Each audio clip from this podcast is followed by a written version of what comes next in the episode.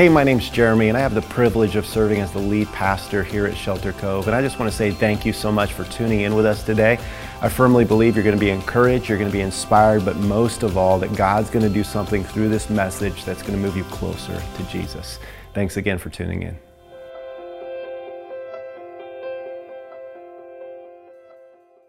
Good to see you all. I want you to take your Bibles and turn to Romans chapter 8. Romans 8, we're going to start in verse 26 and we're going to go to verse 30. Now, that's just five verses, but when you're talking about Romans 8, God packs a lot into five verses in Romans chapter 8, okay? So there's a lot to get through today, which means you're going to have to listen fast, okay? Can you listen fast today? Because we got a lot of people to baptize afterward. But Romans 8 is a chapter that is really geared toward the Christian. A lot of times we do messages here that are designed to meet pretty much everybody wherever they are in life, but this is really a message geared toward the believer. And that's because it deals with the process by which God shapes you and molds you and crafts you into the image of Jesus Christ. Okay, so this is a message for Christians. Now, having said that, uh, I want to start with one question here at the top from your notes, and it's this What are two things? That believers uniquely benefit from. And the first thing that we benefit from as Christians is we benefit from the ministry of the Spirit, the ministry of the Holy Spirit. Does the Holy Spirit figure prominently into your Bible? He absolutely does. And we often think of him as being uh, primarily in the New Testament. All right, but that's not necessarily the case. We see him in the Old Testament as well. In fact, if you were to go all the way back to Genesis, Genesis chapter 1, the very first chapter in your Bible, in verse 1, we see God created the heavens and the earth. And it's in verse 2 that we meet the Holy Spirit. It says that there in verse 2, the Spirit of God moved over the face of the darkness. And what is He doing there? He's about to bring life and light and order. Is He still doing that today in people's lives? Yes, he is. He's all about transformation all throughout Scripture. And not just in the New Testament. As I said, if you go back to Exodus, God raises up Moses, and Moses is going to deliver the children of Israel out of bondage in Egypt. But to do that, God has to put his spirit on Moses, right? Later, Moses says, God, I need some help. And God says, Give me 70 of your men. They come from among uh, the, their midst there, and God says, I'm going to take the same spirit I put on Moses, I'm going to put it on these guys. And He does. And later, we see the Israelites up in the promised land once again. And during the time of the judges, God then raises up people like Gideon and Barak and Samson and Jephthah. And without exception, each of these men are able to do what God has asked them to do because of the Spirit empowering them to do that. Later, in the time time of kings. God gives Israel a king at long last. He raises up their first king by the name of Saul. Saul is not a religious man. And God says, Saul, as a sign of my anointing of you, I'm going to put my spirit on you, and you will become another man. That's exactly how it's phrased. And when he does that, this non religious guy, Saul, begins to prophesy about the glory of God. And people barely recognize him anymore because of the Spirit. Later, we see the Israelites once again enslaved, this time by the Babylonians, and they're down in Babylon. God puts his Spirit on a man named Daniel, and he makes him into a great prophet like the world had never seen. Those Israelites are released from there. They go back to their homeland, their war torn city, and they see their destroyed temple. And Zerubbabel says, I'm going to rebuild that temple. And God encourages him, saying, You're going to do this not by might, not by power, but by my Spirit. That's right. And so the Spirit is what empowers all throughout Scripture. In the New Testament, Jesus, the quintessential prophet, priest, and king, how does he begin his public ministry? He's baptized in the Jordan, and God descends in the form of the Holy Spirit like a dove, and he anoints him, ascribes authority to him. So then he goes and he completes his work on the cross, and he dies, and he rises from the dead. And he, before he ascends back to the Father, he says to his disciples there on the Mount of Olives, he says, Guys, don't leave town. Stay right here, okay? Wait. Wait for what?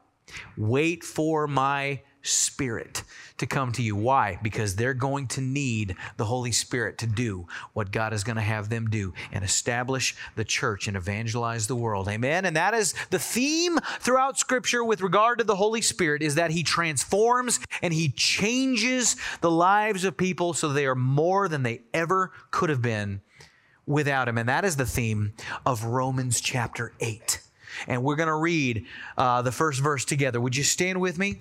Just going to read verse 26 here as we get started. Paul writes, In the same way, the Spirit helps us in our weakness. Isn't that good right there? I could pray and say amen and send you home, and you'd have enough to chew on just because of the truth packed into that one verse. We could linger on that all week long in the same way the Spirit helps us in our weakness. We're going to unpack that in just a moment. Would you bow with me? Dear Heavenly Father, we thank you for your word. And we thank you, God, even more for your spirit. And we're going to need them both today, God. We're going to need your spirit to help us uh, understand and interpret your word. And Lord, we need the Spirit to help us apply and live out your word. And we pray this in Jesus' name. Amen. Amen. Go ahead and be seated. I'm going to show you something interesting right now about that verse that we just read together. In the same way, the Spirit helps us in our weakness. Now, in the original language of Greek in which this was written, one of these words here does not appear. Can you guess which one it is? It's this one right here. It's the word in. In. That does not appear in the original language when this verse was written. And so, literally, the way this should translate is in the same way, the Spirit helps our weakness. Now, why did the translators put the word in in there? I don't know. I think that maybe they thought they were being helpful, that they thought it would help convey the spirit of this verse right here. I disagree. I think that the way to translate this best is the spirit helps our weakness. Now, why is that superior? Because when you say the Spirit helps us in our weakness, I believe there's an implication that you and I, as Christians, are somehow we're just trucking on down the road of life and we're doing just fine. Thank you very much. And every once in a while, we hit a bump in the road and we get a little off kilter and we need help. And it's in those occasions, those temporary instances of weakness, that the Spirit is available to us and He can step in if needed and help us get us back on our feet, dust us off, and we can kind of get, get situated and say, Thank you, Spirit, I've got this. And we move on down the road on our own power. Is that what Paul is saying in this verse? That is not what Paul is saying. Paul is not saying that you and I are occasionally weak. He's saying that we are always weak. All right? And that's the first thing that I want you to see in your notes is that the Spirit's help is constantly necessary because we are constantly weak. Anybody weak in here today? Now, are you occasionally weak or you always weak? Let me help you out. You are always weak, all right? Now, if you don't know that, that's a problem. We got to fix that problem right now. You have to acknowledge that you are always weak. And that's what Paul had to do. And if Paul had to do that, you and I definitely have to do that. You may recall that Paul had a weakness that he talked about in 2 Corinthians. He describes a weakness. Now, he is a little vague about what that was. He called it his thorn in the flesh. Do you remember this? He describes a thorn in the flesh. Now, what was it? Well, we don't we don't really know. Uh, some people assume that it was a physical issue that he had, maybe bad eyesight or something like that. Other people say, well, maybe it was a temptation that he had. I, I actually kind of gravitate toward that. I think that that could have been what it was, but we don't know. And I think that it's intentional that he doesn't describe specifically what this thorn in the flesh was, because I know Christians well enough to know that if he was specific about it, there are some of us who, if we suffered from the same thing, we'd think we were pretty special, because that's what Paul suffered from. And so we're special because we suffer from the same thing. And so he doesn't spell it out, but here's what we do know. We know that whatever it was, he tells the church at Corinth that on three occasions he asked God to take it away. Does God take it away? He does not take this thorn in the flesh from Paul. And we see in 2 Corinthians 12 9, God says to him, My grace is sufficient for you, for my power is made perfect in weakness. He doesn't say, My power is made perfect in your temporary occasions of weakness. He says, My power is made perfect in weakness. I'm not going to take this from you. You are constantly weak, and my power is made perfect when you recognize that. And Paul's response is, I will boast all the more gladly about my weaknesses so that Christ's power may rest on me. And that's the takeaway for you and I. We should acknowledge our weakness at all times so that Christ's power rests on us at all times. You see, Christ's power is not manifested in the simple fact of your weakness, it is manifested when you acknowledge your weak state at all times. That's what Paul wants us to know right here off the bat, okay? And he goes on to focus on one specific area in our life as Christians where we are always weak, and it has to do with prayer. Look what he says. He says, We do not know what we ought to pray for. We don't know what to pray for. Now, you see what he's doing? Paul is taking what is arguably the easiest part of the Christian life there's a lot of difficult things in the Christian life, right? Is that true? If I were to point out here at random and I were to pick one of you and I were to motion for you to come up here and preach the gospel to this group right here, some of you would wet your pants. Right? Because some of you are deathly afraid of getting up in front of people. I saw a list uh, of the top fears that people have a few years ago. You know what number one was? Speaking in public. Number two was death. How afraid of speaking in public are some people, huh? What about sharing your faith with another person one on one? Is that can that be a little intimidating? Yeah, some of us are scared of that. Now, some people they're gifted in those areas. They got no problem. Some of us have big mouths and we'll get up here and we'll yap in front of anybody. Doesn't matter. And I believe that the Spirit can help all of us in Christ to do those things. But those are understandably challenging things. Those are not easy things, right? Paul is not describing those things, he's describing prayer. Prayer is not a horizontal activity where you interact with other people. It's a vertical activity where you don't have to speak. All you got to do is think, right? And Paul's saying, we can't even do that. We are weak when it comes to that. Now, is prayer powerful? The Bible says that prayer is powerful. Jesus says, Whatever you ask in my name, this I will do. Now that's power right there. Whatever you ask, he'll do it. Now the caveat is you got to ask it what? in his name right now that's that's more than just tacking on a in jesus name at the end of your prayer okay it's not like dear lord i really need a lamborghini in jesus name amen right that's not what we're talking about. When you pray in His name, you are praying for His name in accordance with His purpose, with His will, with His plan, right? If you do that, He will do it. It's got to be a part of His will. Here's the problem we don't always know what that is. All right? That's what Paul is saying. We are weak because we don't know what that is, because we're weak. So, in that instance, Paul says the Spirit helps us in our weakness. We do know what to, what to pray for. We do not know what to pray for. And so he says, the Spirit Himself intercedes for us through wordless groans. He intercedes. What does it mean to intercede? To intercede is to intervene on behalf of someone. When you pray for someone else, you know what that's called? That's called intercessory prayer. That's what that is. When you pray for yourself, ask God for things for yourself, that's called petitionary prayer. And then that's there's nothing wrong with that. But when you pray for others, you are interceding for them. Paul is saying that the Spirit is interceding for you. The Spirit is praying for you. Is that good to know? Man, it's always good to know when somebody's praying for you. But listen, to know that the Holy Spirit is praying for you, that is powerful stuff right there. And it says that he does this how? Through wordless groans. What does that mean? Some of your versions say, in groanings too deep for words. Interesting. Now, when I read this, I am reminded of some of my, my brothers and sisters in the charismatic movement, okay? Uh, they read a verse like this and they, they say wordless groans. What that's talking about right there, that's talking about speaking in tongues, praying in tongues. Uh, now, if you don't know what that is, if you've ever been to a charismatic church or Pentecostal church, something like that, you may have encountered this. You may have heard people speaking or praying and it, uh, it sounds foreign to you, sounds like gibberish perhaps. Uh, it's not English, okay? And that is rather emphasized in those circles. Now, I am not here to preach about tongues.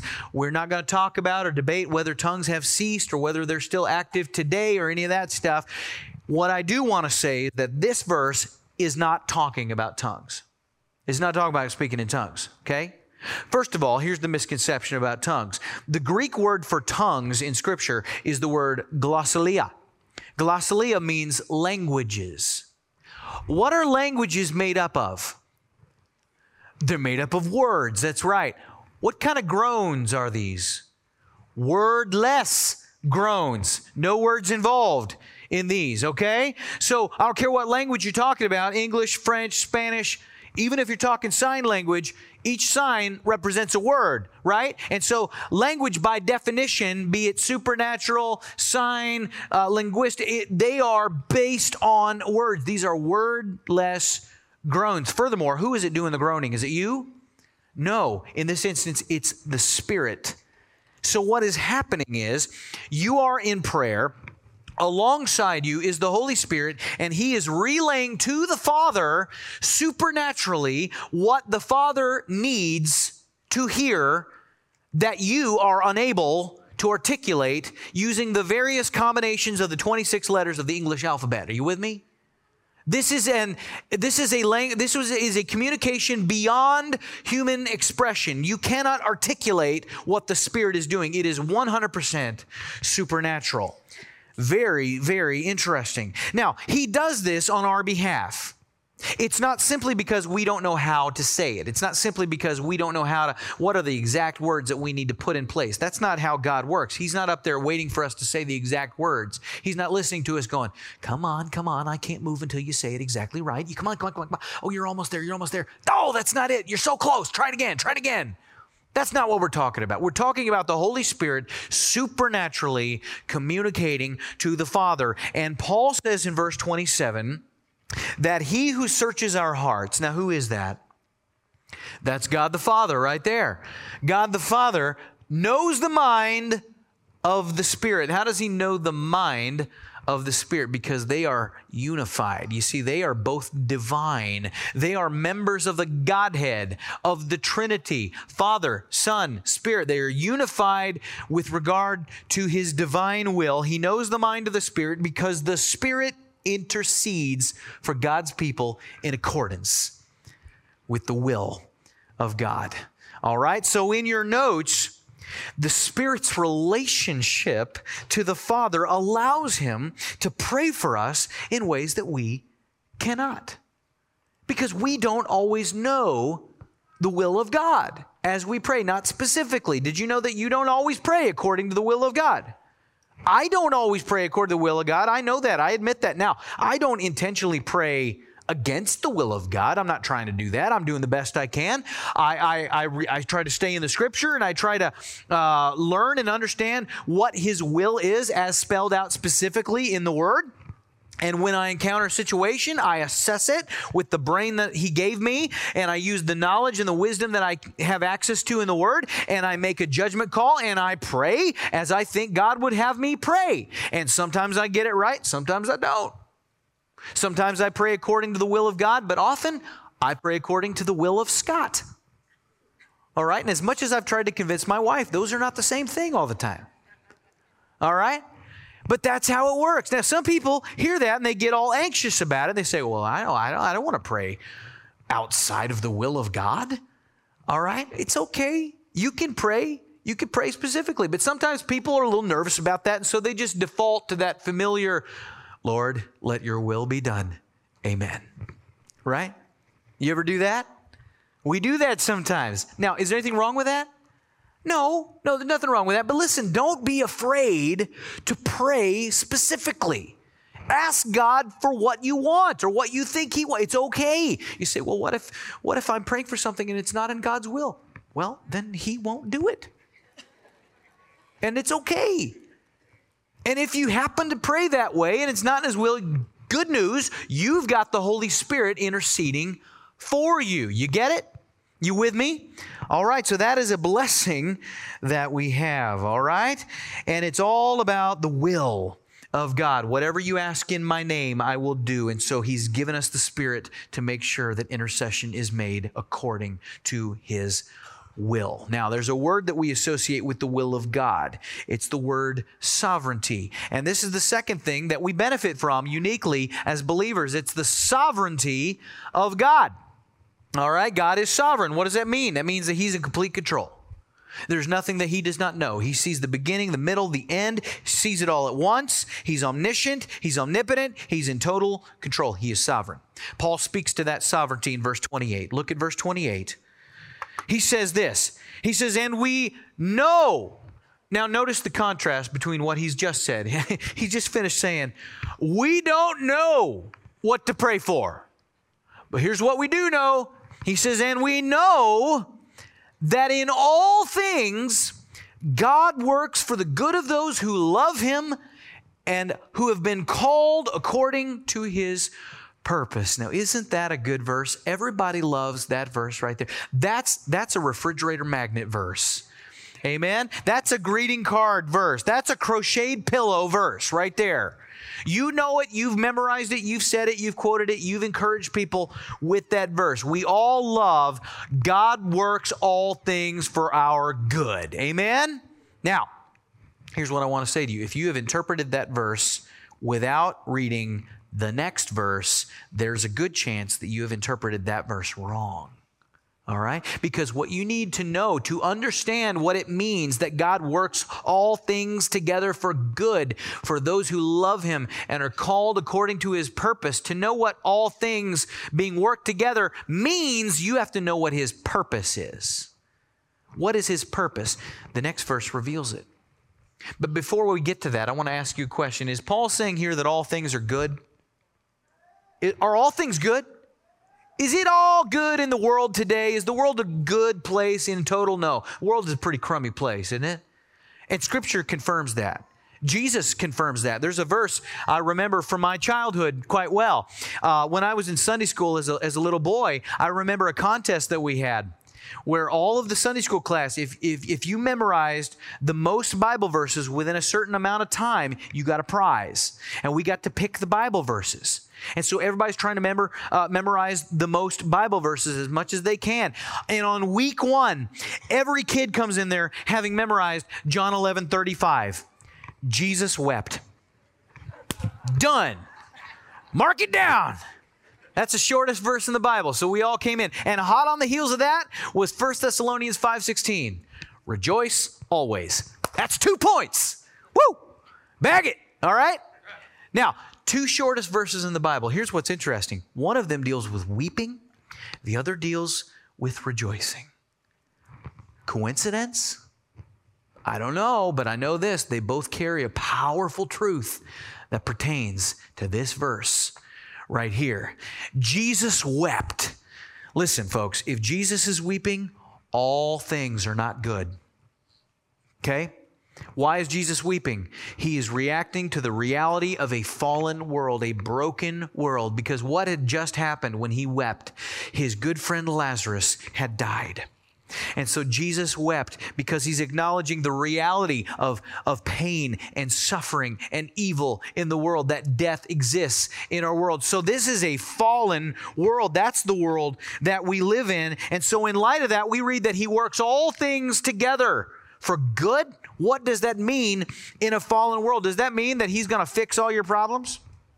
Does that mean that, man, I just lost my job, but he's working all things together for my good, so I'm going to get a job? I'm going to get that job back. That relationship's going to get healed. I'm going to, you know, I'm going to get that house that I've been wanting. You know, I'm going to I'm gonna, I'm going to get all these things and they're going to be just to my liking because of my identity in Christ. That is not what that means. Because you got to understand what does it mean that he works it all together for good? It's according to his purpose. What is the purpose to which we have been called? We see it in the next verse. Look at verse 29. He says, For those God foreknew, he also predestined to be conformed to the image of his son. I want you to highlight this word conformed right here in your in your Bible. That is where your attention should be to be conformed to the image of his son. What is the purpose of God for your life? It's to be conformed to the image of his son. And in order to accomplish that purpose, he will work together all things in your life, no matter what they are the good, the bad, the happy, the sad, the easy, the challenging, whatever it is. He is going to use them to mold you, to shape you into the image of Christ, and to bring you into relationship closer with Him. Because in your notes, God doesn't promise that all our problems eventually go away. He promises that He will use all issues of life to draw us closer to Him. All right? Whatever it is, good or bad, He's using it to draw you into relationship. It's a relationship. Those who love Him, that's relational language right there. And so even the difficult times, he's using it. That's what Romans 8:28 means. You see, now wait a minute. Does that mean that God is causing suffering in my life? Does that mean that God took my loved one from me? Does that mean that God caused me to lose my job? Does that mean that God gave me cancer? Is that what all this means? That's not what I'm saying. I'm saying that God is sovereign. Even though we live in a broken world where evil is a reality, where death is a reality, where our hearts get broken, where relationships fail, where we lose our jobs, where our bodies get sick and sometimes we don't get better. God is sovereign and perfect in a world that is not perfect. And He can use it all for His purpose. And His ultimate purpose is to conform you into the image of Jesus Christ. Hard to accept sometimes, but it's for our, our best interests according to his purpose. Jesus said to Peter, He said, Peter, Satan has asked permission to sift you like wheat. Now, I, I don't know what that means, but if I'm Peter, a chill just went down my spine, right? Now, notice Satan has to ask permission to do this to Peter. So, if you're Peter, what's the next thing that you want to hear from Jesus? but don't worry, I, I'm not going to give him permission. Is that what Jesus says to Peter? No. Jesus says to Peter, But I have prayed for you. Oh, great. What? That's not what we want to hear. What do we want to hear in life? We want to hear, my child, I'm not going to let anything bad happen to you ever. That's what we want to hear, right? Is that what we get from God all the time? No. Often we get what Peter got, which is, you know, Satan has asked to mess with you, and I'm going to let him. I'm going to let him. But don't worry, because the Holy Spirit has prayed for you that your faith will not fail. And that is in accordance with my purpose for your life. And you're going to come out the other side and you're going to be better than you've ever been because you're going to look more like Jesus and you're going to be closer to me. That's sovereignty. That's the wisdom of God. And it must tick Satan off that he can throw all he can at you and God can use it to make you more like Jesus Christ. Amen? Come on. So, where's your purpose? Where's your focus? It's on that word conformed, right? That's where your focus in those verses ought to be, is on the word conformed. Unfortunately, a lot of my friends in ministry do not focus on the word conformed because I've got a lot of friends in ministry, a lot of pastor friends who are of a reformed uh, theological tradition, and their immediate attention does not go here, it goes here to the word predestined. And they see it there, and then they see it in the next verse, in verse 30, where it says, And those he predestined. There it is again. He also called, and those he called, he also justified, and those he justified, he also glorified. And they focus and fixate on that word predestined. Why? Because in Reformed theology, in Calvinist theology, predestination is emphasized. Now, what is predestination? If you're not familiar, predestination in Reformed theology is the emphasized uh, doctrine whereby in eternity past, God, in his sovereignty, elected some throughout human history to come to faith in Christ, and He has predestined them for heaven. And so all Christians are chosen in eternity past, has nothing to do with your free will, has only to do with the sovereignty and the election of God, his, his holy decree. And you come to Christ, you were always going to come to Christ, and you will go to heaven, and there's nothing in your will that has anything to do with it. It's the decree of God. Now, here's where it gets a little hard for people to swallow. Because as we think about that concept, they start to work it out and they start to recognize wait a minute, not everybody is a Christian. That means if we're all chosen, we who are Christians, that means He chose us, some of us, for salvation, which means He didn't choose everybody for salvation. And the logic will take you to the question does that mean that God predestined some for hell. You see how this gets a little hairy for people? Now, let me just stop right here. I'm not doing a sermon on predestination. Don't have time to do it justice. Wouldn't have time if I had a whole sermon to dedicate to this topic, but I do want to say one thing to you. There is no scripture anywhere in your Bible that supports the concept that God predestines people for hell. All right? You need to understand that right now. That word predestined is never uh, accompanied by anything related to condemnation, damnation, or hell anywhere. Predestined in Scripture is always there in conjunction with salvation. All right? So let's get that right right out the gate. Secondly, that said, there is a wealth of Scripture that supports the concept of God choosing people for salvation. It's a thing. All right. You see verse after verse after verse that God elected some for salvation. A lot of verses supporting that man's salvation is the result of God's sovereignty and election, that he chose us for salvation. Okay. Now, there is also a wealth of verses that support that man's salvation is, at least in part, the result of man coming in his own free will to God and choosing to follow Jesus Christ as Savior. And this is where people's heads start to explode. And they start to get all tied up in knots. And they start to say, whoa, whoa, whoa, whoa wait a minute. What, what's going on here? How do I reconcile these two things? I mean, is God sovereign or do I have a free will? Am I chosen or do I choose? And here's your answer yes. Yes. How can I say that? Because Scripture offers us both concepts. And you know what I do when Scripture gives me two doctrinal concepts? I accept them and I teach them. You say, well, don't you have to understand how they work together? No. No. I do the best I can. I seek to understand them, but I have a limited capacity to do that because I got three pounds of fallen matter in my noggin right here. And I do the best I can, but I am just a man. And nobody's got this figured out. Scripture teaches a free will, it teaches the sovereignty of God, it teaches that we choose, it teaches that we are chosen. And God has it all worked out, and I'm okay with that. And I'm not smart enough or pompous enough to stand up here and tell you that I have it all figured out how that works. And none of you do either. And anybody who says that they do is either lying or they're highly confused.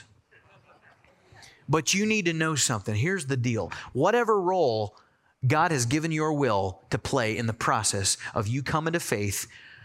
If you are a Christian, you need to know that you have been chosen.